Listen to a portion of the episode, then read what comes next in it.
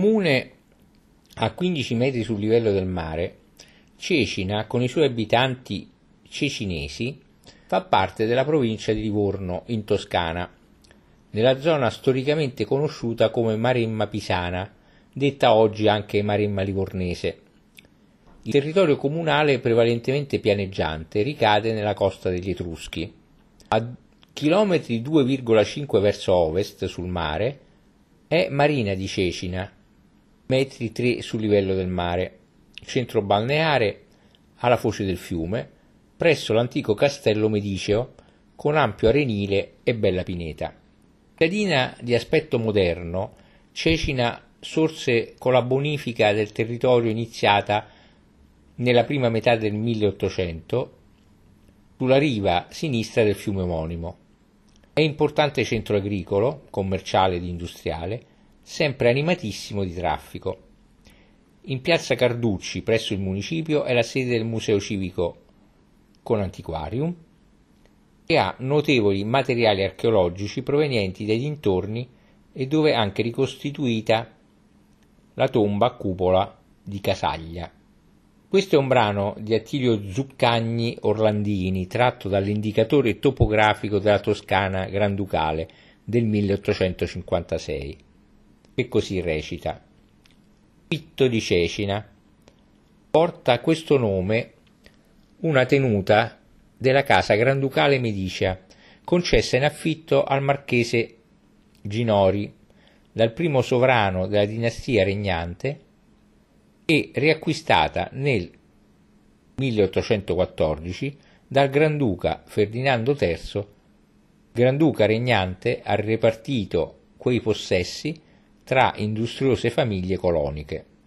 Il territorio dove sorge Cecina fu abitato fin dall'epoca preistorica e deve in tutta probabilità il suo nome toponimo Cecina, così come l'idronimo del fiume Cecina, agli Etruschi, e in particolare al cognome di una potente gens originaria di Volterra, i Caicna o Ceicna o Cheicna, conosciuti in epoca romana come Cecina e variamente attestati in tutta la Val di Cecina.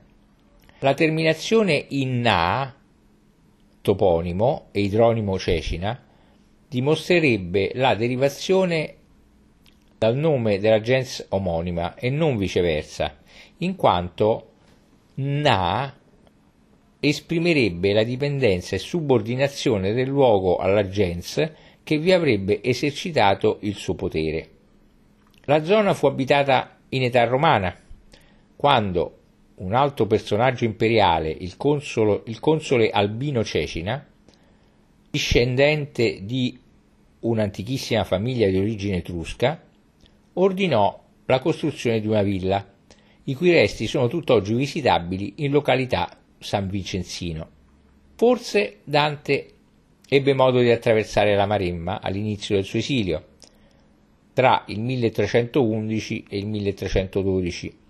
Di sicuro menzionò Cecina, o il suo fiume omonimo, come confine della Maremma, a similitudine per l'orrida boscaglia della selva dei suicidi non han sì aspri sterpi né sì folti quelle fiere selvagge che odio hanno tra Cecina e Corneto i luoghi colti. Alighieri Inferno, canto tredicesimo.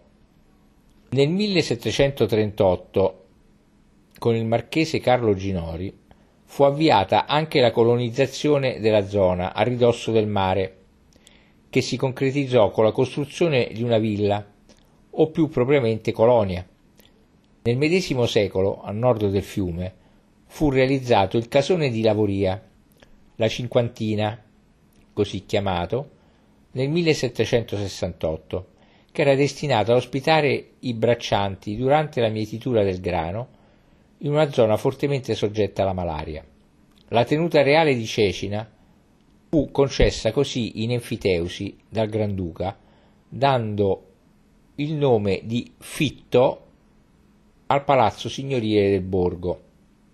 Enfiteusi è il diritto reale su un fondo altrui in base al quale il titolare, l'enfiteuta, gode del dominio utile sul fondo stesso, obbligandosi però a migliorarlo e pagando al proprietario un canone annuo in denaro, ovvero in derrate.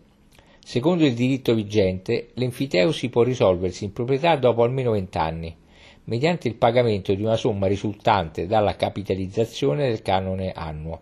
Giovanni Targioni Tozzetti, che visitò la zona nella seconda metà del 1700, racconta che vi era solo il palazzo del marchese Ginori, presso la foce del fiume, il palazzo del Fitto con il borgo intorno, con i forni e la magona. Il feudo fu riacquistato quindi dalla corona granducale nel 1755, ma purtroppo le opere di bonifica degli stagni costieri portatori di malaria non furono portate a termine.